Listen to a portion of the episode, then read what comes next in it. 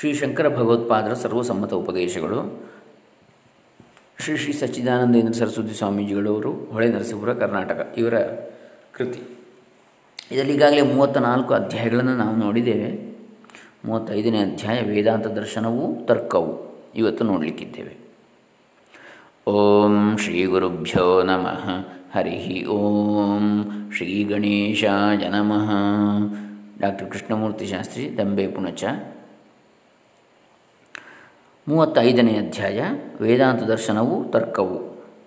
ಶ್ರೀ ಶಂಕರ ಭಗವತ್ಪಾದರ ಸರ್ವಸಮ್ಮತ ಉಪದೇಶಗಳು ಎನ್ನತಕ್ಕಂತಹ ಶ್ರೀ ಶ್ರೀ ಸಚ್ಚಿದಾನಂದೇಂದ್ರ ಸರಸ್ವತಿ ಸ್ವಾಮೀಜಿಗಳವರ ಕೃತಿಯಲ್ಲಿ. ಹೊಳೆ ನರಸೀಪುರ ಬ್ರಹ್ಮಜ್ಞಾನ ಎಂಬಲ್ಲಿ ಜ್ಞಾನ ಶಬ್ದಕ್ಕೆ ಅರ್ಥವೇನೆಂಬುದನ್ನು ವಿಚಾರ ಮಾಡಿದ್ದಾಗಿದೆ. ಅಲ್ಲಿ ಜ್ಞಾನ ಶಬ್ದವನ್ನು ಕರಣಾರ್ಥದಲ್ಲಿ ಉಪಯೋಗಿಸಿಲ್ಲ. ಏತರಿಂದ ಅರಿವಾಗುತ್ತದೆ? ಅದನ್ನು ಜ್ಞಾನ ಎಂಬ ಮಾತಿನಿಂದ ನಾವು ಕರೆದಿಲ್ಲ. ಜ್ಞಪ್ತಿ, ಅವಗತಿ, ಅರಿವು ಎಂಬ ಫಲವನ್ನು ತಿಳಿಸುವ ಮಾತು ಅದು. ಅವಿದ್ಯೆಯೇ ಮುಂತಾದ ಅವಿದ್ಯೆ, ಕಾಮ, ಕರ್ಮ ಎಂಬ ಅನರ್ಥಗಳನ್ನು ನಾಶ ಮಾಡುವುದರಿಂದ ಈ ಜ್ಞಾನವು ಪುರುಷಾರ್ಥವಾಗಿರುತ್ತದೆ. ಅವಿದ್ಯೆ ಎಂದರೆ ಆತ್ಮ ಅನಾತ್ಮಗಳ ಪರಸ್ಪರ ಅಧ್ಯಾಸವು. ಆತ್ಮವನ್ನು ಅನಾತ್ಮ ಅಂತ ತಿಳಿಯುವಂಥದ್ದು, ಅನಾತ್ಮವನ್ನು ಆತ್ಮ ಅಂತ ತಿಳಿಯುವಂಥದ್ದು. ಸತ್ಯವಾಗಿರುವ ಆತ್ಮನಿಗೂ ಅನೃತವಾಗಿರುವ ಅನಾತ್ಮಕ್ಕೂ ಇರುವ ಸ್ವಭಾವ ತಾರತಮ್ಯವನ್ನು, ಧರ್ಮ ತಾರತಮ್ಯವನ್ನು ಲೆಕ್ಕಕ್ಕೆ ತಾರದೆ ಎರಡನ್ನೂ ಕಲಬೆರಕೆ ಮಾಡಿಕೊಂಡು ಒಂದರಲ್ಲೊಂದನ್ನು ಹುಟ್ಟುಗಟ್ಟುವಂಥದ್ದು ಅವಿದ್ಯೆ. ಅದರಿಂದ ಸಂಸಾರದ ಅನರ್ಥಗಳೆಲ್ಲವೂ ಆಗಿರುತ್ತವೆ. ಅದನ್ನು ಜ್ಞಾನವು ಕಳೆಯುವುದರಿಂದ ಪರಮಪುರುಷಾರ್ಥವೆನಿಸುತ್ತದೆ. ಬ್ರಹ್ಮದ ಲಕ್ಷಣದಲ್ಲಿ ಜಗತ್ತಿನ ಜನ್ಮಾದಿಗಳಿಗೆ ಕಾರಣವಾದದ್ದು ಎಂಬ ವಿಶೇಷಣವಿರುವುದರಿಂದ ಬ್ರಹ್ಮವು ಜಗತ್ತಿಗೆ ಕಾರಣವೆಂದೇ ಅಭಿಪ್ರಾಯವೆಂದು ತೋರಬಹುದಾದರೂ ನಿಜವಾಗಿ ಹಾಗಿಲ್ಲ ಎಂಬುದಕ್ಕೆ ತದನ್ಯ ತದ ಅನನ್ಯತ್ವಮಾರಂಭಮಾಣ ತದನ್ಯ, ತದನ್ನ ಅನನ್ಯತ್ವ ಆರಂಭಣ ಶಬ್ದಾದಿಭ್ಯ ಎಂಬ ಸೂತ್ರವನ್ನು ಉದಾಹರಿಸಿದ್ದಾಯಿತು. ಶ್ರುತಿಯಲ್ಲಿ ಕಾರ್ಯವಾದ ಜಗತ್ತು, ಬರಿಗೆ, ತೋರಿಕೆ ಅದು ಬ್ರಹ್ಮದಲ್ಲಿ ಕಲ್ಪಿತವಾಗಿರುವುದರಿಂದ ಬ್ರಹ್ಮಕ್ಕಿಂತ ಬೇರೆಯಾಗಿ ಅದಕ್ಕೆ ಇರವು ಇಲ್ಲ, ಬ್ರಹ್ಮ ಒಂದೇ ಸತ್ಯವು ಎಂಬರ್ಥವು ಬರುವಂತೆ ಇರುವುದರಿಂದ ಈ ಸೂತ್ರದಲ್ಲಿಯೂ ಕಾರ್ಯಕಾರಣ ಭಾವವು ವಿವಕ್ಷಿತವಾಗಿರುವುದಿಲ್ಲ ಎಂದು ತೋರಿಸಿಕೊಟ್ಟದ್ದಾಗಿದೆ. ತತ್ ಅನನ್ಯತ್ವ ಆರಭ ಆರಂಭಣ ಶಬ್ದಾದಿಭ್ಯ ಅಂತೇಳಿ. ಈಗ ಅನನ್ಯ ಅಂದರೆ ಅದರ ಅದು ಬೇರೆ ಅಲ್ಲ ಅಂಥೇಳಿ ಜಗತ್ತು ಎನ್ನತಕ್ಕಂಥದ್ದು, ಬ್ರಹ್ಮಕ್ಕಿಂತ ಅನನ್ಯ, ಅನ್ಯವಲ್ಲ. ಈಗ ಇನ್ನೊಂದು ದೃಷ್ಟಿಯಿಂದ ವಿಚಾರವನ್ನು ಮಾಡುವುದು ಉಳಿದಿದೆ. ಈ ಜಗತ್ತಿನ ಜನ್ಮಾದಿಗಳು ಯಾವುದರಿಂದ ಆಗಿರುತ್ತವೆಯೋ ಅದೇ ಬ್ರಹ್ಮ ಎಂದಿಷ್ಟೇ ಈ ಸೂತ್ರದಿಂದ ತಿಳಿಯ ಬರ್ತದೆ ಇಲ್ಲಿ ಶ್ರುತಿಯ ಮಾತೇ ಇಲ್ಲ. ಆದ್ದರಿಂದ ಇಲ್ಲಿ ಕಾರ್ಯವಾದ ಜಗತ್ತನ್ನು ನೋಡಿ ಕರ್ಮದಿಂದ ಕರ್ತೃವಾದ ಬ್ರಹ್ಮವನ್ನು ಕಲ್ಪಿಸಿದೆ ಎಂದೇ ಏತಕ್ಕೆ ಇಟ್ಟುಕೊಳ್ಳಬಾರದು? ಜಗತ್ತನ್ನು ನಿರ್ಮಿಸಿರುವ ಈಶ್ವರನೊಬ್ಬನು ಇದಾನೆಂಬುದಕ್ಕೆ ಆಧಾರವಾಗಿ ತರ್ಕವನ್ನು ಮುಂದೊಡ್ಡುವ ಪಂಥಗಳು ನಮ್ಮ ದೇಶದಲ್ಲಿ ಅಲ್ಲದೆ ದೇಶಾಂತರಗಳಲ್ಲಿ, ಮತಾಂತರದವರಲ್ಲಿಯೂ ಇರ್ತವೆ ಒಂದು ವಿಜನವಾದ ಪ್ರದೇಶದಲ್ಲಿ ಒಂದು ಗಡಿಯಾರವನ್ನು ನಾವು ಕಂಡೆವೆಂದಿಟ್ಟುಕೊಳ್ಳಿರಿ ಆ ಗಡಿಯಾರಕ್ಕೆ ಅಸಾಧಾರಣವಾಗಿರುವ ವಿಚಿತ್ರ ರಚನೆಯನ್ನು ನೋಡಿದಾಗ ನಮಗೆ ಈ ಗಡಿಯಾರದ ಚಕ್ರಾದಿಗಳನ್ನು ಹೀಗೆ ಹೀಗೆ ಜೋಡಿಸಿಟ್ಟರೆ ಇದರ ಮುಳ್ಳುಗಳು ಹೀಗೆ ಹೀಗೆ ಚಲಿಸಿ ಗಂಟೆ ನಿಮಿಷ ಮುಂತಾದವುಗಳನ್ನು ತೋರಿಸುವ ಒಂದು ಯಂತ್ರವಾಗುವುದು ಎಂಬ ಜ್ಞಾನವುಳ್ಳ ಶಿಲ್ಪಿಯಿಂದಲೇ ಇದು ರಚಿತವಾಗಿದೆ ಎಂದು ಗೊತ್ತಾಗುವಂತೆ ಈ ವಿಚಿತ್ರ ಸನ್ನಿವೇಶಗಳಿಂದ ಒಳಗೂಡಿದ ಪ್ರಪಂಚವನ್ನು ನೋಡಿದರೆ ಇದನ್ನು ಸರ್ವಜ್ಞನಾದ ಈಶ್ವರನೇ ಸೃಷ್ಟಿಸಿರಬೇಕು ಎಂದು ನಮಗೆ ಈ ತರ್ಕವನ್ನು ಇಲ್ಲಿ ಹೇಳಿರಬಾರದೇಕೆ ಎಂದು ಯಾರಾದರೂ ಶಂಕಿಸಬಹುದು. ಆದರೆ ಬ್ರಹ್ಮಸೂತ್ರವು ಸ್ವತಂತ್ರ ಸ್ವತಂತ್ರ ಗ್ರಂಥವಲ್ಲವೆಂತಲೂ ಉಪನಿಷತ್ತುಗಳಲ್ಲಿರುವ ವಾಕ್ಯಗಳ ಅರ್ಥವನ್ನು ನಿರ್ಣಯಿಸುವುದಕ್ಕೆ ನಿರ್ಮಿತವಾದದ್ದೆಂದು ಆಸ್ತಿಕರೆಲ್ಲರೂ ಒಪ್ಪುತ್ತಾರೆ. ಆಚಾರ್ಯರು ಅದನ್ನೇ ಒಪ್ಪಿ ಹೇಳಿರುವುದೇನೆಂದರೆ, ಯಾಕೆ ಉಪನಿಷತ್ತುಗಳು ಅಪೌರುಷೇಯ? ಇದು ಪೌರುಷೇಯ. ಶಂಕರಾಚಾರ್ಯ ಏನು ಹೇಳ್ತಾರೆ? ವೇದಾಂತ ವಾಕ್ಯ ಕುಸುಮ ಗ್ರಥನಾರ್ಥತ್ವಾತ್ ಸೂತ್ರಾಣ. ಈ ಸೂತ್ರಗಳು ವೇದಾಂತ ವಾಕ್ಯಗಳೆಂಬ ಹೂವುಗಳನ್ನು ಕಟ್ಟಿ ಮಾಲೆಯನ್ನು ಮಾಡುವುದಕ್ಕೆ ಬಂದಿವೆ ಎಂದು ಅವರು ಬಾಯಿಬಿಟ್ಟು ಹೇಳಿರ್ತಾರೆ. ಇಲ್ಲಿ ಕೆಲವರಿಗೆ ಒಂದು ಶಂಕೆ ಬರಬಹುದು. ಅನುಮಾನಕ್ಕಿಂತಲೂ ವಾಕ್ಯವು ಹೆಚ್ಚಿನ ಪ್ರಮಾಣವೇ? ಅನುಮಾನವೆಂದರೆ ಪ್ರತ್ಯಕ್ಷದ ಬಲದಿಂದ ನಾವು ತರ್ಕಿಸಿ ಸಿದ್ಧ ಮಾಡುವುದು. ತರ್ಕಕ್ಕೆ ಪ್ರತ್ಯಕ್ಷ ಅನುಭವದ ಬಲವಿರುವುದರಿಂದ ಅದರಿಂದ ಮಾಡಿದ ನಿಶ್ಚಯವು ಅನುಭವಕ್ಕೆ ಹತ್ತಿರವಾಗಿರುತ್ತದೆ. ಆದರೆ ವಾಕ್ಯವು ಹೀಗೆ ಎಂದಿಷ್ಟೇ ಹೇಳುತ್ತದೆ. ಅದು ಅನುಭವಕ್ಕೆ ಹೊಂದುತ್ತದೆ ಎಂಬುದನ್ನು ಮತ್ತೆ ಪ್ರಮಾಣಾಂತರದಿಂದ ಪರೀಕ್ಷಿಸಬೇಕಾಗ್ತದೆ. ಹೀಗಿರುವಲ್ಲಿ ಆಚಾರ್ಯರು ವಾಕ್ಯಕ್ಕೆ ತರ್ಕಕ್ಕಿಂತ ಹೆಚ್ಚಿನ ಸ್ಥಾನವನ್ನು ಕೊಟ್ಟಿರುವುದು ಹೇಗೆ ಸರ್ವಸಮ್ಮತವಾದೀತು ಎಂಬ ಶಂಕೆ ಉಂಟಾಗುವುದು ಸ್ವಾಭಾವಿಕವಾಗಿದೆ. ಇದಕ್ಕೆ ಉತ್ತರವೇನೆಂದರೆ ವಾಕ್ಯವು ಎರಡು ಬಗೆಯಾಗಿರುತ್ತದೆ. ಹತ್ತಿರವೇ ಇರುವ ವಸ್ತುವನ್ನು ತಿಳಿಸುವ ವಾಕ್ಯವು ಇದನ್ನು ಮಾತ್ರವೇ ನೆನಪಿಗೆ ತರ್ತದೆ ಆದ್ದರಿಂದ ಅದು ಹೇಳುವುದು ಸರಿಯೋ ಅಲ್ಲವೋ ಶಂಕೆಯೇ ಹುಟ್ಟುವುದಿಲ್ಲ. ಅದನ್ನು ಕೇಳಿದ ಮೇಲೂ ಪ್ರಮಾಣಾಂತರದ ಅಪೇಕ್ಷೆ ಇರುವುದಿಲ್ಲ. ಉದಾಹರಣೆಗೆ ನಾವೆಲ್ಲರೂ ಕೇಳಿರುವ ಹತ್ತನೆಯವನ ಕಥೆಯಲ್ಲಿ, ಹತ್ತನೆಯನ್ನು ನೀನು ಎಂಬ ವಾಕ್ಯವನ್ನು ಕೇಳಿದ ಕೂಡಲೇ ನಾನು ಹತ್ತನೆಯವನು ಎಂಬ ಅರಿವೇ ಬಂದೇ ನಿಶ್ಚಯವಾಗಿ ಬಿಟ್ಟಿತು. ಇದಕ್ಕೆ ಹತ್ತನೆಯವನು ತಾನೇ ಆಗಿದ್ದದ್ದೇ ಕಾರಣ. ಆದರೆ ದೇಶಕಾಲ ವ್ಯವಧಾನವಿರುವ ವಿಷಯದ ವಾಕ್ಯವಾದರೆ, ಉದಾಹರಣೆಗೆ ದ್ವೀಪಾಂತರದಲ್ಲಿ ಇಂತಹ ಹಕ್ಕಿಯೊಂದು ಇದೆ ಎಂದರೆ, ಆಗ ಮತ್ತು ಪ್ರಮಾಣಾಂತರದ ಅಪೇಕ್ಷೆ ಉಂಟಾಗಬಹುದಾಗಿದೆ. ಆಗ ಕೆಲವು ಸಂದರ್ಭಗಳಲ್ಲಿ ನಾವೇ ಪ್ರತ್ಯಕ್ಷ ಪ್ರಮಾಣದಿಂದ ಅರಿತುಕೊಳ್ಳಬೇಕಾಗಬಹುದು. ಆದರೆ ಅನುಮಾನವು ಎಲ್ಲ ಸಂದರ್ಭಕ್ಕೂ ಅನ್ವಯಿಸುವುದಿಲ್ಲ.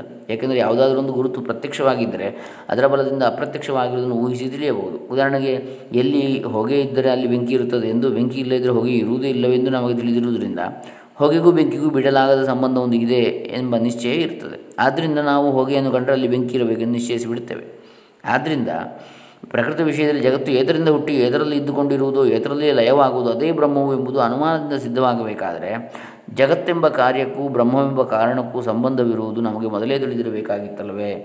ಆದರೆ ಹಾಗೇನೂ ಇಲ್ಲ. ನಮ್ಮ ಇಂದ್ರಿಯಗಳಿಗೆ ಜಗತ್ತು ಗೋಚರವಾಗಿರಬಹುದು. ಆದರೆ ಬ್ರಹ್ಮವು ಇಂದ್ರಿಯಕ್ಕೆ ಗೋಚರವಲ್ಲ. ಹೀಗಿರುವಲ್ಲಿ ಈ ಕಾರ್ಯವು ಬ್ರಹ್ಮಕ್ಕೆ ಸೇರಿದ್ದೋ ಮತ್ತೊಂದಕ್ಕೆ ಸೇರಿದ್ದೋ ಹೇಗೆ ತಿಳಿಯಬೇಕು? ಆ ಸಂಬಂಧದ ಜ್ಞಾನವು ನಮಗಿಲ್ಲದಿದ್ದರೆ ಜಗತ್ತಿನಿಂದ ಬ್ರಹ್ಮವನ್ನು ಅನುಮಾನಿಸುವುದಾದರೂ ಹೇಗಾದೀತು? ಈ ತತ್ವವು ಕೆಲವರಿಗೆ ತಿಳಿಯದಿರುವುದರಿಂದ ಯುಕ್ತಿಯಿಂದಲೇ ಈಶ್ವರನನ್ನು ಸಿದ್ಧಿ ಮಾಡಬಹುದು ಎಂದು ಅವರು ನಂಬಿರ್ತಾರೆ ಬಹಳ ವರ್ಷಗಳ ಹಿಂದೆ ಒಂದು ಇಂಥ ಘಟನೆ ನಡೆಯಿತು. ಒಂದು ಹೋಟೆಲ್ನಲ್ಲಿ ಕೆಲಸ ಮಾಡಿ, ಊಟ ಮಾಡ್ತಾ ಇದ್ದ ಕೆಲವರು ಅಡಿಗೆಯು ಆಗುವುದು ತಡವಾದಾಗ ಯಾವುದಾದ್ರೂ ಒಂದು ವಿಷಯದಲ್ಲಿ ಚರ್ಚೆಯನ್ನು ಮಾಡುವ ವಾಡಿಕೆ ಇತ್ತು. ಒಂದು ದಿನ ಈ ಪ್ರಪಂಚಕ್ಕೆ ಕರ್ತೃವಾದ ದೇವರೊಬ್ಬನು ಇದ್ದಾನೇ ಇಲ್ಲವೇ ಎಂಬ ವಿಷಯ ಚರ್ಚೆಗೆ ಬಂದಿತು. ದೇವರಿಲ್ಲದೆ ಉಂಟೆ, ಕುಂಬಾರನಿಲ್ಲದೆ ಮಡಿಕೆ ಆಗುತ್ತದೆ ಎಂದು ಒಬ್ಬರು ವಾದಿಸಿದರು. ಮತ್ತೊಬ್ಬನು, ಕುಂಬಾರದ ಮಡಕೆಗಳನ್ನು ಮಾಡುವುದನ್ನು ನಾವು ನೋಡಿರುವುದರಿಂದ ಎಲ್ಲಿಯಾದರೂ ಮಡಕೆಯನ್ನು ಕಂಡರೆ ಅದನ್ನು ಮಾಡಿರುವವನೊಬ್ಬನು ಇರಬೇಕೆಂದು ಕಲ್ಪಿಸುವುದು ಯುಕ್ತವಾದೀತು. ಆದರೆ ಜಗತ್ತನ್ನು ದೇವರು ಮಾಡಿದ್ದನ್ನು ನಾವೆಲ್ಲಿ ನೋಡಿದ್ದೇವೆ ಎಂದು ಆಕ್ಷೇಪಿಸಿದರು. ಆಗ ದೇವರೇ ಇಲ್ಲವೆಂದು ಈ ಮಹಾರಾಯ ವಾದಿಸುತ್ತಾನಲ್ಲ ಎಂದು ಕೋಪ ಉಕ್ಕಿ ಬಂದು, ಸರಿ, ಎಲ್ಲವನ್ನು ನೀನು ನೀವು ನೋಡಿಯೇ ಇರುತ್ತೀರೋ? ಹಾಗಾದರೆ ಅಪ್ಪನಿಲ್ಲದೆ ಮಗನಿರಬಹುದೋ? ನೀವು ಅಪ್ಪನಿಲ್ಲದೆ ಹುಟ್ಟಿದಿರೋ? ಎಂದು ಸಿಡು ಮೋರೆಯಿಂದ ಮೊದಲನೆಯವರು ಕೇಳಿದರು. ಈಗ ಯುಕ್ತಿಯು ಹಾದಿ ತಪ್ಪಿ ಶೇಷಂ ಕೋಪೇನ ಪೂರೈಯೇತೆಂಬಲ್ಲಿಗೆ ಎಲ್ಲರೂ ಬಂದಿಳಿದರು. ಬಹಳ ಗದ್ದಲವಾಗಿ ಜನರು ಒಬ್ಬರಡನೊಬ್ಬರು ಹೊಡೆದಾಡುವರು ಎಂಬ ಅಂಜಿಕೆ ಉಂಟಾಯಿತು. ಶೇಷಂ ಕೋಪೇನ ಪೂರೈಯೇತ್ ಅಂತ. ಅಂದರೆ ಉಳಿದದ್ದನ್ನು ಮಾತಾಡಲಿಕ್ಕೆ ಮತ್ತು ಕೊನೆಗೆ ಆಗದಿದ್ದರೆ ಕೋಪದಲ್ಲೇ ತುಂಬಿಸಬೇಕಷ್ಟೇ ಅಂತ ಸಮರ್ಥನೆ ಕೊಡಲಿಕ್ಕೆ ಆಗದಿದ್ದರೆ ದೇವರ ದಯೆಯಿಂದ ಹೋಟೆಲ್ನ ಯಜಮಾನನು ಭೋಜನಕ್ಕೆ ಸಿದ್ಧವಾಗಿ ಸ್ವಾಮಿ ಎಂದು ಗಟ್ಟಿಯಾಗಿ ಕೂಗಿ ಹೇಳಿದ್ರಿಂದ ಎಲ್ಲರೂ ಚರ್ಚೆಯನ್ನು ನಿಲ್ಲಿಸಿ ಊಟಕ್ಕೆ ತೆರಳಿದರು. ಜಗತ್ತು ಕಾರ್ಯವಾಗಿರಬಹುದು. ಆದರೆ ಅದನ್ನು ಮಾಡಿದವನು ಸರ್ವಜ್ಞನಾದ ಈಶ್ವರನಿಂದ ಏತಕ್ಕೆ ಹೇಳಬೇಕು? ಒಂದು ಮನೆಯನ್ನು ಅನೇಕರು ಕಟ್ಟುವುದು ಕಂಡಿರುವುದರಿಂದ ಜಗತ್ತನ್ನು ಹಲವರು ಕಟ್ಟಿರುವುದರಿಂದ ಏಕೆ ತಿಳಿಯಬಾರದು? ಇನ್ನು ಮುಂತಾಗಿಯೂ ಪ್ರತಿತರ್ಕವನ್ನು ಹೂಡಬಹುದಾಗ್ತದೆ. ಇದಲ್ಲದೆ ಇಂತಹ ದೇವರೊಬ್ಬನು ಇದ್ದಾನೆಂದು ಇಟ್ಟುಕೊಂಡರೂ ಜಗಜ್ಜನ್ಮಾದಿ ಕಾರಣತ್ವವೆಂಬ ಲಕ್ಷಣ ಮಾತ್ರದಿಂದ ಆ ಈಶ್ವರನನ್ನು ಸಾಕ್ಷಾತ್ಕರಿಸಿಕೊಳ್ಳುವುದು ನಮಗೆ ಎಂದಿಗೂ ಸಾಧ್ಯವಾಗಲಾರದು. ಆದ್ದರಿಂದ ಸೂತ್ರದಲ್ಲಿ ಹೇಳಿರುವುದು ತರ್ಕವಲ್ಲ. ಇದು ವೇದಾಂತ ವಾಕ್ಯದ ತಾತ್ಪರ್ಯವನ್ನು ನಿರ್ಣಯಿಸುವುದಕ್ಕೆ ಮಾತ್ರ ಬಂದಿರುತ್ತದೆ ಎಂದು ಆಚಾರ್ಯರು ನಿರ್ಣಯಿಸಿರ್ತಾರೆ ಈಗ ನೀವು ಹೀಗೆ ಎಂದು ಕೇಳಬಹುದು. ಜಗತ್ತು ಈಶ್ವರನಿಂದ ಆಗಿರಬೇಕು ಎಂಬ ತರ್ಕಕ್ಕಿಂತ ವೇದಾಂತ ವಾಕ್ಯದ ಆಧಾರದ ಮೇಲೆ ಸೂತ್ರವು ಹುಟ್ಟಿದೆ ಎಂದ ಮಾತ್ರದಿಂದ ಅದಕ್ಕೆ ಬರುವ ಶ್ರೇಷ್ಠತೆಯೇನು ಬ್ರಹ್ಮವು ಕಾರಣವು, ಜಗತ್ತು ಕಾರ್ಯವು ಎಂದರೆ ಬ್ರಹ್ಮವು ಜಗತ್ತಾಗಿದೆ ಎಂದರ್ಥವೋ? ಅಥವಾ ಕುಂಬಾರನ ಮಡಕೆಯನ್ನು ಉಂಟು ಮಾಡುವಂತೆ ಜಗತ್ತನ್ನು ಪರಮಾತ್ಮನು ಮಾಡಿದ್ದಾನೆಂದರ್ಥವೋ ಇವೆರಡರಲ್ಲಿ ಒಂದೇ ಆಗಲಿ ಅಥವಾ ಎರಡೂ ಆಗಲಿ?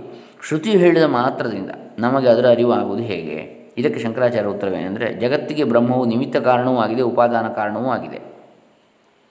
ಆದರೆ ಇಲ್ಲಿ ಲೋಕಪ್ರಸಿದ್ಧವಾಗಿರುವ ಕಾರ್ಯಕಾರಣವಾದವನ್ನು ಮನಸ್ಸಿಗೆ ತಂದುಕೊಳ್ಳಬಾರದು. ಲೋಕದಲ್ಲಿ ಉಪಾದಾನ ಕಾರಣವೆಂಬುದು ಮೊದಲು ಇರುತ್ತದೆ, ಅದು ಮಾರ್ಪಟ್ಟು ಕಾರ್ಯವಾಗ್ತದೆ. ಉದಾಹರಣೆಗೆ ಮೊದಲು ಇದ್ದ ಮಣ್ಣು ಆಮೇಲೆ ಮಡಿಕೆಯಾಗಿ ಪರಿವರ್ತನೆ ಹೊಂದುತ್ತದೆ. ಆದರೆ ಮಾರ್ಪಡುತ್ತದೆ. ವೇದಾಂತದಲ್ಲಿ ಹೇಳಿರುವ ಕಾರ್ಯಕಾರಣವಾದವು ಇದಲ್ಲ. ವೇದಾಂತದಲ್ಲಿ ಕಾರಣವಾಗಿರುವ ಬ್ರಹ್ಮವು ಸರ್ವಜ್ಞವು ಸರ್ವಶಕ್ತಿಗಳುಳ್ಳದ್ದು, ನಿತ್ಯ ಶುದ್ಧ ಬುದ್ಧ ಮುಕ್ತ ಸ್ವಭಾವವಾಗಿರುವ ನಮ್ಮಗಳೆಲ್ಲರ ಆತ್ಮನು ಅದು. ಜಗತ್ತು ಆ ಚೈತನ್ಯ ಸ್ವರೂಪವಾಗಿರುವ ಬ್ರಹ್ಮವನ್ನು ಬಿಟ್ಟು ಯಾವಾಗಲೂ ಇರಲಾರದು.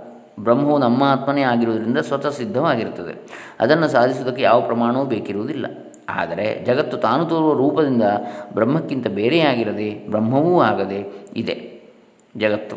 ಕಾರ್ಯವು ಕಾರಣವನ್ನು ಬಿಟ್ಟು ಎಂದಿಗೂ ಇರುವುದಿಲ್ಲವಷ್ಟೇ. ಅದರಂತೆ ಬ್ರಹ್ಮವನ್ನು ಬಿಟ್ಟು ಜಗತ್ತು ಎಂದಿಗೂ ಇರುವುದಿಲ್ಲ. ಆದ್ದರಿಂದ ಈ ಅರ್ಥದಲ್ಲಿ ಅದು ಬ್ರಹ್ಮದ ಕಾರ್ಯವಾಗಿರುತ್ತದೆ.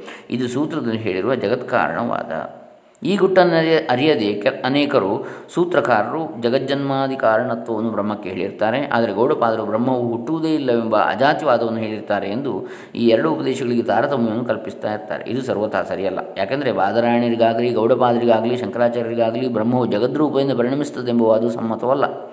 ಬಾದರಾಯಣರು ತದ ಅನನ್ಯತ್ವ ಆರಂಭಣ ಶಬ್ದಾದಿಭ್ಯ. ಜಗ ಕಾರ್ಯವಾದ ಜಗತ್ತು ಎಂದಿಗೂ ಕಾರಣವಾದ ಬ್ರಹ್ಮಕ್ಕಿಂತ ಬೇರೆಯಲ್ಲ ಅನನ್ಯ, ಅದು ಅನ್ಯವಲ್ಲ ಎಂದೇ ಹೇಳಿರ್ತಾರೆ ಗೌಡಪಾದರು ಬ್ರಹ್ಮವು ಎಂದಿಗೂ ಜಗತ್ತಾಗಿ ಹುಟ್ಟಿಲ್ಲವೆಂದೇ ಸಾಧಿಸಿರ್ತಾರೆ ಬ್ರಹ್ಮಸೂತ್ರ ಎರಡು ಒಂದು ಹದಿನಾಲ್ಕು ಇದು. ಆಚಾರ್ಯರು, ಶಂಕರಾಚಾರ್ಯರು ಎರಡು ಗ್ರಂಥಗಳಿಗೂ ಭಾಷೆಯನ್ನು ಬರೆದು ತಮ್ಮ ಅಭಿಪ್ರಾಯವನ್ನು ಅವರಿಬ್ಬರ ಮತಕ್ಕೂ ಹೊಂದಿಸಿರ್ತಾರೆ ಆದರೆ ವೇದದಲ್ಲಿ ಜಗಜ್ಜನ್ಮಾದಿಯನ್ನು ಹೇಳಿಲ್ಲವೇ ಎಂದರೆ ಹೇಳಿದೆ. ಬ್ರಹ್ಮವು ಮಾಯೆಯಿಂದ ಜಗತ್ತಾಗಿ ಹುಟ್ಟಿರುತ್ತದೆ ಎಂದರೆ ಜಗದ್ರೂಪವಾಗಿ ಅಜ್ಞಾನದಿಂದ ತೋರ್ತಾ ಇದೆ ಎಂದು ಗೌಡಪಾದರು ತಿಳಿಸಿರುತ್ತಾರೆ. ಅಜಾಯಮಾನೋ ಬಹುಧಾ ವಿಜಾಯತೆ, ಹುಟ್ಟದೇ ಇರುವ ಪರಮಾತ್ಮನು ಬಹು ಪ್ರಕಾರದಿಂದ ಹುಟ್ಟಿರುತ್ತಾನೆ ಎಂಬ ವೇದವಾಕ್ಯದ ಅರ್ಥವೇ ಇದು. ವ್ಯವಹಾರದಲ್ಲಿ ವಸ್ತುಗಳು ಕಾಣುತ್ತಿರುವುದರಿಂದಲೂ, ಕರ್ಮಕ್ಕೆ ಉಪಯುಕ್ತವಾಗಿರುವುದರಿಂದಲೂ ಅವು ನಿಜವಾಗಿಯೂ ಇರಬೇಕು ಎಂದು ಪಟ್ಟು ಹಿಡಿದಿರುವ ಬುದ್ಧಿಯ ಜನರಿಗಾಗಿ ಮೊದಲು ಈ ಮಾಯಿಕ ಜನ್ಮವನ್ನು ಹೇಳಿರುತ್ತದೆ ಎಂದು ಕ್ರಮಕ್ರಮವಾಗಿ ಮಂದಾಧಿಕಾರಿಗಳಿಗೆ ಅಜಾದ್ವಯ, ಅಜ ಅದ್ವಯ ತತ್ವವನ್ನು ತಿಳಿಸಿಕೊಡುವುದೇ ಉದ್ದೇಶವೆಂದು ಗೌಡಪಾದರು ಅಲಾತ ಶಾಂತಿ ಪ್ರಕರಣದಲ್ಲಿ ನಾಲ್ಕು ನಲವತ್ತೆರಡು ಹೇಳಿರುವುದರ ಅಭಿಪ್ರಾಯವೇ ಇದು. ಜಗತ್ತು ಬ್ರಹ್ಮದ ಕಾರ್ಯ, ಬ್ರಹ್ಮದ ಮಹಿಮೆ, ಬ್ರಹ್ಮದ ವಿಭೂತಿ ಎಂದು ಮುಂತಾಗಿ ವೇದಾಂತಗಳು ಹೇಳುವುದು ಈ ಮಾಯಿಕ ಕಾರ್ಯಕಾರಣವಾದವನ್ನು ಅನುಸರಿಸಿಯೇ ಎಂಬುದನ್ನು ನೆನಪಿಟ್ಟವರಿಗೆ ಇಲ್ಲಿ ಯಾವ ತೊಡಕು ಆಗುವುದಿಲ್ಲ. ಬ್ರಹ್ಮಸೂತ್ರದಲ್ಲಿ ವೇದಾಂತ ವಾಕ್ಯಗಳ ಅಭಿಪ್ರಾಯವನ್ನೇ ನಿರ್ಣಯಿಸಿದೆ ಎಂಬುದನ್ನು ಒಪ್ಪಿದ ಮೇಲೂ ಅದರಲ್ಲಿ ತರ್ಕಕ್ಕೆ ಸಂಪೂರ್ಣವಾಗಿ ಬಹಿಷ್ಕಾರವನ್ನು ಹಾಕಿದೆ ಎಂದು ಹೇಳುವುದಕ್ಕೆ ಬರುವುದಿಲ್ಲ. ಯಾಕೆಂದರೆ ಹೀಗಿರುವುದರಿಂದ ಎಂಬ ಹೇತುವಚನವನ್ನು ಹೇಳುವ ಪಂಚಮಿ ಭಕ್ತರು ಬೇಕಾದಷ್ಟು ಸೂತ್ರದಲ್ಲಿ ಬರ್ತವೆ. ಇದಲ್ಲದೆ ಶ್ರೋತವ್ಯೋ, ಮಂತವ್ಯೋ ನಿಧಿಧ್ಯಾಸಿತವ್ಯ ಎಂದು ಶ್ರುತಿಯಲ್ಲಿದೆ. ಶ್ರವಣವಲ್ಲದೆ ಮನನವನ್ನೂ ಮಾಡಬೇಕು ಎಂದು ಆ ವಾಕ್ಯದಲ್ಲಿ ಹೇಳಿರುವುದರಿಂದ ತರ್ಕಕ್ಕೂ ವೇದಾಂತದಲ್ಲಿ ಅವಕಾಶವಿದೆ ಎಂದಂತೆ ಆಯಿತಷ್ಟೇ.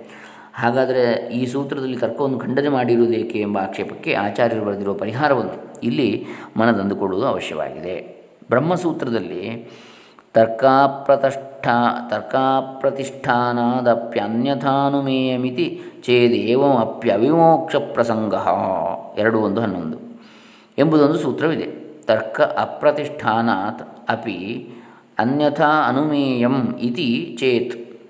ಏವಂ ಅಪಿ ಅವಿಮೋಕ್ಷ ಪ್ರಸಂಗ. ಬ್ರಹ್ಮವು ಚೇತನವು ಶುದ್ಧವೂ ಆಗಿರುವಲ್ಲಿ ಪ್ರಪಂಚವು ಅಚೇತನವು ಅಶುದ್ಧವೂ ಆಗಿರುತ್ತದೆ ಕಾರಣಕ್ಕೆ ಅನುಗುಣವಾಗಿ ಅಲ್ಲವೇ ಕಾರ್ಯವಿರಬೇಕು. ಆದ್ದರಿಂದ ಜಗತ್ತು ಬ್ರಹ್ಮದ ಕಾರ್ಯವಾಗಿಲ್ಲ ಆಗಿರಲಾರದು ಎಂದು ಸಾಂಖ್ಯರು ತರ್ಕದ ಬಲದಿಂದ ಆಕ್ಷೇಪವನ್ನು ಮಾಡಿದ್ದಕ್ಕೆ ತರ್ಕದಲ್ಲಿ ಸಮಾಧಾನವನ್ನು ಹೇಳಿದ ಬಳಿಕ ಈ ಸೂತ್ರವನ್ನು ಬಾದರಾಯಣರು ಬರೆದಿದ್ದಾರೆ. ಬರಿಯ ತರ್ಕಕ್ಕೆ ನಿಲುಗಡೆ ಇಲ್ಲ. ಏಕೆಂದರೆ ಒಬ್ಬ ಜಾಣನು ಮಾಡಿದ ತರ್ಕವನ್ನು ಅವನಿಗಿಂತ ಜಾಣನಾದವನು ತಪ್ಪೆಂದು ತೋರಿಸುತ್ತಾನೆ. ಆದ್ದರಿಂದ ಬರಿಯ ತರ್ಕದಿಂದ ನಾವು ನಮ್ಮ ಸಿದ್ಧಾಂತವನ್ನು ಮಾಡುವುದಿಲ್ಲ ಏಕೆಂದರೆ ಬ್ರಹ್ಮ ಕಾರಣವಾದವು ತರ್ಕಕ್ಕೆ ನಿಲುಕುವಂತಿಲ್ಲ ತಾರ್ಕಿಕರು ಒಬ್ಬರಿಗೊಬ್ಬರು ವಿರುದ್ಧವಾಗಿ ಹೇಳುತ್ತಿರುವರು ಎಂಬುದೊಂದು ಅವರ ಮತದಲ್ಲಿ ದೋಷವಾಗಿದೆ. ಆದರೆ ವೇದದಲ್ಲಿ ಒಂದೇ ಅಭಿಪ್ರಾಯವನ್ನು ಹೇಳಿದೆ ಎಂಬುದು ಈ ಸೂತ್ರದ ಸಾಮಾನ್ಯವಾದ ಅಭಿಪ್ರಾಯ. ಹಾಗಾದರೆ ಶ್ರವಣವಲ್ಲದೆ ಮನನವನ್ನು ಮಾಡಬೇಕೆಂದು ಶ್ರುತಿಯಲ್ಲಿ ಹೇಳುವುದಕ್ಕೆ ಗತಿ ಏನು ಎಂದರೆ, ಇಲ್ಲಿ ಉಪಯೋಗಿಸಿರುವ ತರ್ಕವು ಅನುಭವದ ಆಧಾರವಿಲ್ಲದ ಒಣ ತರ್ಕವಲ್ಲ ಶ್ರುತಿ ಅನುಗೃಹೀತ ಹ್ಯತ್ರ ತರ್ಕವು ಅನುಭವಾಂಗತ್ವೇ ನಾಶ್ರೀಯತೆ. ಶ್ರುತಿಯು ತಿಳಿಸಿಕೊಟ್ಟಿರುವ ತರ್ಕವನ್ನೇ ಇಲ್ಲಿ ಅನುಭವಕ್ಕೆ ಅಂಗವಾಗಿ ಸ್ವೀಕರಿಸುತ್ತದೆ ಎಂದು ಆಚಾರ್ಯರು ಹೇಳಿರ್ತಾರೆ. ಅವರು ಇಲ್ಲಿ ಹೇಳಿರುವ ವೈದಿಕ ತರ್ಕದ ಜಾತಿಯನ್ನು ಎರಡು ಉದಾಹರಣೆಗಳಿಂದ ವಿಶದೀಕರಿಸಿರ್ತಾರೆ. ಸ್ವಪ್ನಾಂತ ಬುದ್ಧಾಂತಯೋರು ಉಭಯೋರು ಇತರೇತರ ವ್ಯಭಿಚಾರಾದ ಆತ್ಮನೋ ಅನನ್ವಾಗತತ್ವಂ ಸಂಪ್ರಸಾದೇ ಚ ಪ್ರಪಂಚ ಪರಿತ್ಯಾಗೇನ ಸದಾತ್ಮನ ಸಂಪತ್ತೇರ್ ನಿಷ್ಪ್ರಪಂಚ ಸದಾತ್ಮತ್ವಂ.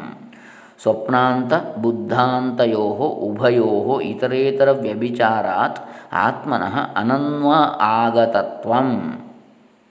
ಸಂಪ್ರಸಾದೇ ಚ ಪ್ರಪಂಚ ಪರಿತ್ಯಾಗೇನ ಸದಾತ್ಮನ ಸಂಪತ್ತೇ ನಿಷ್ಪ್ರಪಂಚ ಸದಾತ್ಮತ್ವಂ. ಕನಸು ಎಚ್ಚರ. ಇವು ಒಂದನ್ನು ಬಿಟ್ಟು ಇನ್ನೊಂದು ಬರುವುದರಿಂದ, ತಮ್ಮ ಸ್ವರೂಪವನ್ನು ಬೇರ್ಪಡಿಸಿಕೊಳ್ಳುತ್ತಿರುವುದರಿಂದ ಪ್ರ ಎಚ್ಚರವಾಗಲಿ ಕನಸಾಗಲಿ ಆತ್ಮನಿಗೆ ಸೇರಿರುವುದಿಲ್ಲ. ಆದರೆ ತನಿ ನಿದ್ರೆಯಲ್ಲಿ ಪ್ರಪಂಚವನ್ನು ಸಂಪೂರ್ಣವಾಗಿ ಬಿಟ್ಟು ಸದ್ಬ್ರಹ್ಮದಲ್ಲಿ ಜೀವನ ಒಂದಾಗುವುದರಿಂದ ಅವನು ನಿಷ್ಪ್ರಪಂಚ ಸ್ವರೂಪವಾದ ಬ್ರಹ್ಮವೇ ಆಗಿರುತ್ತಾನೆ ಎಂಬುದು ಒಂದು ಉದಾಹರಣೆ. ಪ್ರಪಂಚಸ್ಯ ಬ್ರಹ್ಮ ಪ್ರಭವತ್ವಾದ ಕಾರ್ಯಕಾರಣ ಅನನ್ಯತ್ವ ನ್ಯಾಯೇನ ಬ್ರಹ್ಮ ಅವ್ಯತಿರೇಕ. ಪ್ರಪಂಚವು ಬ್ರಹ್ಮದಿಂದ ಉಂಟಾಗಿರುವುದರಿಂದ ಅದು ಬ್ರಹ್ಮಕ್ಕಿಂತ ಬೇರೆಯಲ್ಲ ಎಂಬುದು ಇನ್ನೊಂದು ಉದಾಹರಣೆ.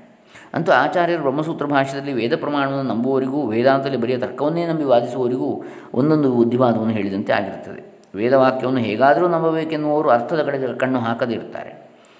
ಅನುಭವವನ್ನು ಲಕ್ಷಿಸದೇ ಇರ್ತಾರೆ. ಯಾವುದಾದರೂ ಒಂದು ವಾಕ್ಯವನ್ನು ಉದಾಹರಿಸಿ, ವೇದವಾಕ್ಯ ಸುಳ್ಳಾದೀತೆ ಎಂದು ಯಾವುದಾದ್ರೂ ಒಂದು ಅಭಿಪ್ರಾಯವನ್ನು ಸಾಧಿಸಕ್ಕೆ ಹೊರಡುವುದು ವೇದಕ್ಕೆ ಅಪಮಾನ ಮಾಡಿದಂತೆ. ಅದನ್ನೇ ಹೇಳಿದ್ದಾರೆ. ಸಾಯಣ ಭಾಷೆಯಲ್ಲಿ ಕೂಡ ಬರ್ತದೆ. ಯಾವುದು? ಇತಿಹಾಸ ಪುರಾಣಾಭ್ಯಾಂ ವೇದಂ ಸಮುಪಬ್ರಹ್ಮಯೇತ್ ವಿಭೇತ್ಯಲ್ಪಶ್ರುತಾದ್ವೇದೋ ಮಾಮಯಂ ಪ್ರಹರಿಷ್ಯತೆ ಅಂತೇಳಿ ಮಹಾಭಾರತದಲ್ಲೂ ಕೂಡ ಬರ್ತದೆ.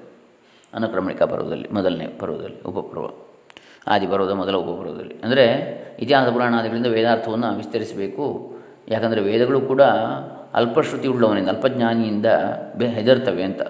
ಅಪಾರ್ಥ ಮಾಡ್ತಾನೆ ಅಲ್ಪಜ್ಞಾನಿ ಅಂತೇಳಿ. ಹಾಗಾಗಿ ವೇದದ ಒಂದು ವಾಕ್ಯವನ್ನು ಹೇಳಿ ಅದರ ಅರ್ಥವನ್ನು ಸರಿಯಾಗಿ ನೋಡದೆ ಸುಮ್ಮನೆ ವೇದವಾಕ್ಯ ಸುಳ್ಳಾದೀತಿ ಅಂತೇಳಿ ಅದನ್ನು ಅಪಾರ್ಥ ಮಾಡಿ ನಂಬುವಂಥದ್ದಲ್ಲ, ಅನುಭವಕ್ಕೆ ಹೊಂದಿಕೆಯಾಗಿ ಅದನ್ನು ಮಾಡಿಕೊಂಡು ಅರ್ಥ ಮಾಡಬೇಕು ಅಂತೇಳಿ ಹೇಳ್ತಾರೆ.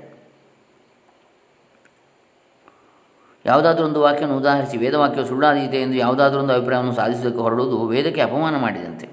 ಕರ್ಮಕಾಂಡದ ಮಂತ್ರಗಳು ಹಿಂದಕ್ಕೆ ಯಜ್ಞಾದಿಗಳಲ್ಲಿ ವಿನಿಯುಕ್ತವಾಗಿದ್ದವು. ಹೀಗೆ ಸಾಂಗ್ರಹಣ್ಯೇಷ್ಟ್ಯಾಯ ಜತೆ. ಜನತೆಯನ್ನು ಸಂಗ್ರಹ ಮಾಡುವವನು ಸಾಂಗ್ರಹಣೆ ಎಂಬ ಇಷ್ಟಿಯನ್ನೇ ಮಾಡಬೇಕು ಎಂಬ ವಾಕ್ಯವನ್ನು ಕರ್ಪೂರದ ಮಂಗಳಾರತಿಗೆ ಉಪಯೋಗಿಸ್ತಾರೆ. ಹೇಗೆ ಆಗಲಿ ಅಲ್ಲಿ ಭಕ್ತಿಯಿಂದ ವೇದವನ್ನು ಉಚ್ಚಾರ ಮಾಡ್ತೇವೆ ಪರಮೇಶ್ವರನ ಆರಾಧನೆ ಆಯಿತು ಎಂದಾದರೂ ಮನಸ್ಸಮಾಧಾನವನ್ನು ಮಾಡಿಕೊಳ್ಳಬಹುದು ಆದರೆ ವೇದಾಂತ ವಾಕ್ಯಗಳು ಅನುಭವಾನುಸಾರವಾದ ವಿಷಯವನ್ನು ಹೇಳುತ್ತಿರುವಲ್ಲಿ ಕೇವಲ ವಚನಕ್ಕಾಗಿ ವಚನವನ್ನು ಉದಾಹರಿಸಿ, ಎಲ್ಲ ತರ್ಕವನ್ನು ನಿರಾಕರಿಸುವುದು ಬರೀ ಅಂಧಶ್ರದ್ಧೆಯಾದೀತೆ ಹೊರತು ಮತ್ತೆ ಬೇರೆ ಆಗಲಾರದು. ಇನ್ನು ವೇದವನ್ನೇ ತಿರಸ್ಕರಿಸಿ ಮನವನ್ನಂತೆ ತರ್ಕ ಮಾಡುವವರು ಅನುಭವಕ್ಕೆ ಅನುಕೂಲವಾಗಿರುವ ವೇದಾಂತ ವಾಕ್ಯಗಳನ್ನು ಬಿಟ್ಟು ಬರಿಯ ಬುದ್ಧಿವಂತಿಗೆ ಪ್ರದರ್ಶನ ಮಾಡ್ತಾ ಇದ್ದರೆ ತಮಗೆ ತಾವೇ ಮೋಸ ಮಾಡಿಕೊಂಡಂತೆ ಆದೀತು. ಬ್ರಹ್ಮವು ಜಗತ್ ಕಾರಣವೆಂದರೆ ಎಲ್ಲವೂ ಜಗತ್ತಾಗಿರುವುದೋ ಅರ್ಧವು ಮಾತ್ರ ಜಗತ್ತಾಗಿ ಇನ್ನರ್ಧ ಉಳಿದುಕೊಂಡಿರುವುದೋ ಎಂದು ತರ್ಕಿಸುವುದು ಇಂಥ ತರ್ಕ. ಬ್ರಹ್ಮವು ಸಾವಯವವಾದರೆ ಅನಿತ್ಯವಾಗ್ತದೆ. ಅವಯವ ಸಹಿತವಾದದ್ದಾದರೆ ಅಂಗ ಉಪಾಂಗಗಳಿದ್ದರೆ ಅದು ಅನಿತ್ಯವಾಗ್ತದೆ. ನಿರವಯವವಾದರೆ ಜಗತ್ತಾಗಲಾರದು ಎಂದು ತರ್ಕಿಸುವುದು ಇಂಥ ತರ್ಕವೇ. ಏಕೆಂದರೆ ಶ್ರುತಿಯು ಬ್ರಹ್ಮವೇ ಜಗತ್ತಾಗಿ ತೋರುತ್ತದೆ ಎಂದು ಹೇಳ್ತದೆ. ಮೇಲೆ ನಾವು ಉದಾಹರಿಸಿರುವ ಅವಸ್ಥಾತ್ರಯ ದೃಷ್ಟಾಂತದಿಂದ ಸುಷುಪ್ತಿಯಲ್ಲಿ ಗಾಢನಿದ್ದೆಯಲ್ಲಿ ನಿದ್ರೆಯಲ್ಲಿ. ಅದ್ವಿತೀಯ ಬ್ರಹ್ಮರೂಪದಲ್ಲಿ ನಾವು ಇದ್ದುಕೊಂಡಿರುವುದು ಜಾಗೃತ ಸ್ವಪ್ನಗಳಲ್ಲಿ ನಮ್ಮಲ್ಲಿಯೇ ಜಗತ್ತು ತೋರುತ್ತಿರುವುದು ಅನುಭವದಲ್ಲಿ ಇದೆ ಆದ್ದರಿಂದ ಜಗತ್ತಿಗೆ ಬ್ರಹ್ಮವು ಕಾರಣವು ಎಂದರೆ ಬ್ರಹ್ಮದ ರೂಪಾಂತರವೇ ಜಗತ್ತು. ಬ್ರಹ್ಮದಲ್ಲಿ ಜಗತ್ತು ಮಾಯೆಯನ್ನು ತೋರುತ್ತಿದೆ. ಆದರೂ ಬ್ರಹ್ಮಕ್ಕಿಂತ ಬೇರೆಯಲ್ಲ ಎಂಬ ಅಸತ್ತು ತರ್ಕವಿರುವಾಗ ಅದನ್ನು ಕೈಬಿಡುವುದು ಒಂದು ಅಮೋಘವಾದ, ಅನುಭವಾನುಸಾರಿಯಾದ ತರ್ಕವನ್ನು ಕೈಬಿಟ್ಟಂತೆ ಆಗ್ತದೆ. ಹಿಂದೆ ಒಬ್ಬ ಹುಡುಗನು ದೇವರಿಲ್ಲವೆಂಬುದನ್ನು ತೋರಿಸುವುದಕ್ಕೆ ಇಂಥದ್ದೊಂದು ತರ್ಕವನ್ನು ತನ್ನ ಪುಸ್ತಕದಲ್ಲಿ ಬರೆದುಕೊಂಡು ಎಲ್ಲರಿಗೂ ತೋರಿಸ್ತಾ ಇದ್ದ. ದೇವರು ಇದ್ದರೆ ಸರ್ವಜ್ಞನಾಗಿರಬೇಕಷ್ಟೇ? ಅವನು ಸರ್ವಜ್ಞನಾದರೆ ದೇವರಿಲ್ಲವೆಂಬುದನ್ನು ತೋರಿಸಬಲ್ಲವನಾಗಬೇಕು. ಹಾಗೆ ತೋರಿಸಿದರೆ ದೇವರಿಲ್ಲವೆಂದಾಗುತ್ತದೆ. ಹಾಗೆ ತೋರಿಸದಿದ್ದರೂ ಅವನು ಸರ್ವಜ್ಞನೇ ಆಗುವುದಿಲ್ಲವಾದ್ದರಿಂದ ಆಗಲೂ ದೇವರಿಲ್ಲವೆಂದಾಗುತ್ತದೆ ಎಂಬುದು ಅವನ ತರ್ಕವಾಗಿತ್ತು. ಶ್ರುತ್ಯರ್ಥವನ್ನು ಅನುಸರಿಸದೆ ಅನುಭವವನ್ನು ತಳ್ಳಿಹಾಕಿ ಒಣತರ್ಕಕ್ಕೆ ಒಲಿಯುವ ಮನಸ್ಸಿನವರೆಲ್ಲ ಇಂಥ ತಾರ್ಕಿಕರೇ ಆಗಿರ್ತಾರೆ. ಅನುಮಾನ ಪ್ರಮಾಣವ ರೂಪವಾದ ತರ್ಕಕ್ಕಂತೂ ಈಶ್ವರನು ಬಲು ದೂರನಾಗಿರ್ತಾನೆ. ಅನುಮಾನ ಪಡಬಾರ್ದು ಆ ವಿಷಯದಲ್ಲಿ. ಅದಕ್ಕೆ ಶ್ರುತಿ ಪ್ರಮಾಣವನ್ನು ಬಲವಾಗಿ ಹಿಡಿದದ್ದು ಯಾರು? ಶಂಕರಾಚಾರ್ಯರು. ಅದನ್ನು ಅನುಭವಕ್ಕೆ ತಂದುಕೊಂಡದ್ದು. ಹೊರತು ಅನುಭವಕ್ಕೆ ಬಾರದ ಕೇವಲ ಅನುಮಾನ ಪ್ರಮಾಣ ರೂಪವಾಗಿ ಅಲ್ಲಿ ಹೋಗಿ ಕಾಣಿಸುವ ಕಾರಣ ಬೆಂಕಿಯಲ್ಲಿ ಇರಬಹುದು ಎನ್ನುವಂಥ ಅನುಮಾನದ ಪ್ರಶ್ನೆಯೇ ಇಲ್ಲ ಇಲ್ಲಿ. ಯಾಕೆಂದರೆ ಅನುಮಾನವು ಜಾಗ್ರದ ಅವಸ್ಥಾ ಮಾತ್ರವನ್ನು ಲೆಕ್ಕಕ್ಕೆ ತೆಗೆದುಕೊಂಡು ಕೆಲವು ದೃಷ್ಟಾಂತಗಳಿಂದ ವ್ಯಾಪ್ತಿಯನ್ನು ಕಲ್ಪಿಸಿಕೊಂಡಿರ್ತದೆ. ಅದು ಎಚ್ಚರದ ಅವಸ್ಥೆಗೆ ಮಾತ್ರ ಸೀಮಿತ. ಅನು, ಅನುಮಾನ. ಕನಸಿನಲ್ಲೂ ಇಲ್ಲ ಸುಶುಕ್ತಿಯಲ್ಲೂ ಇಲ್ಲ ಅದು. ಇದು ನಿಲುಗಡೆ ಇಲ್ಲದೆ ಹೋಗುವುದು ಎಂಬುದು ನಮ್ಮೆಲ್ಲರ ಅನುಭವದಲ್ಲಿಯೂ ಇದೆ. ಆದ್ದರಿಂದ ಅನುಭವಾನುಸಾರವಾದ ವೇದವನ್ನು ಅನುಭವಾಂಗವಾದ ತರ್ಕವನ್ನು ಅನುಸರಿಸುವವರೇ ವೇದಾರ್ಥವನ್ನು ತಿಳಿದುಕೊಂಡು ಕೃತಾರ್ಥರಾಗುತ್ತಾರೆ ಎಂಬುದು ಆಚಾರ್ಯರ ಅಭಿಪ್ರಾಯವಾಗಿರುತ್ತದೆ ಎಂಬುದನ್ನು ನಾವು ಈ ಮೂವತ್ತೈದನೇ ಅಧ್ಯಾಯದಲ್ಲಿ ನೋಡಿದೆವು. ಇನ್ನು ಮೂವತ್ತಾರನೇ ಅಧ್ಯಾಯ ನಾಳೆ ದಿವಸ ಸೋಪಾಧಿಕ ಬ್ರಹ್ಮವು ನಿರುಪಾಧಿಕ ಬ್ರಹ್ಮವು ಎನ್ನುವ ವಿಚಾರವನ್ನು ನಾಳೆ ದಿವಸ ನೋಡೋಣ. ಹರೇ ರಾಮ, ಶ್ರೀ ಸಚ್ಚಿದಾನಂದಾರ್ಪಿತಮಸ್ತು ಓಂ ತತ್ಸತ್.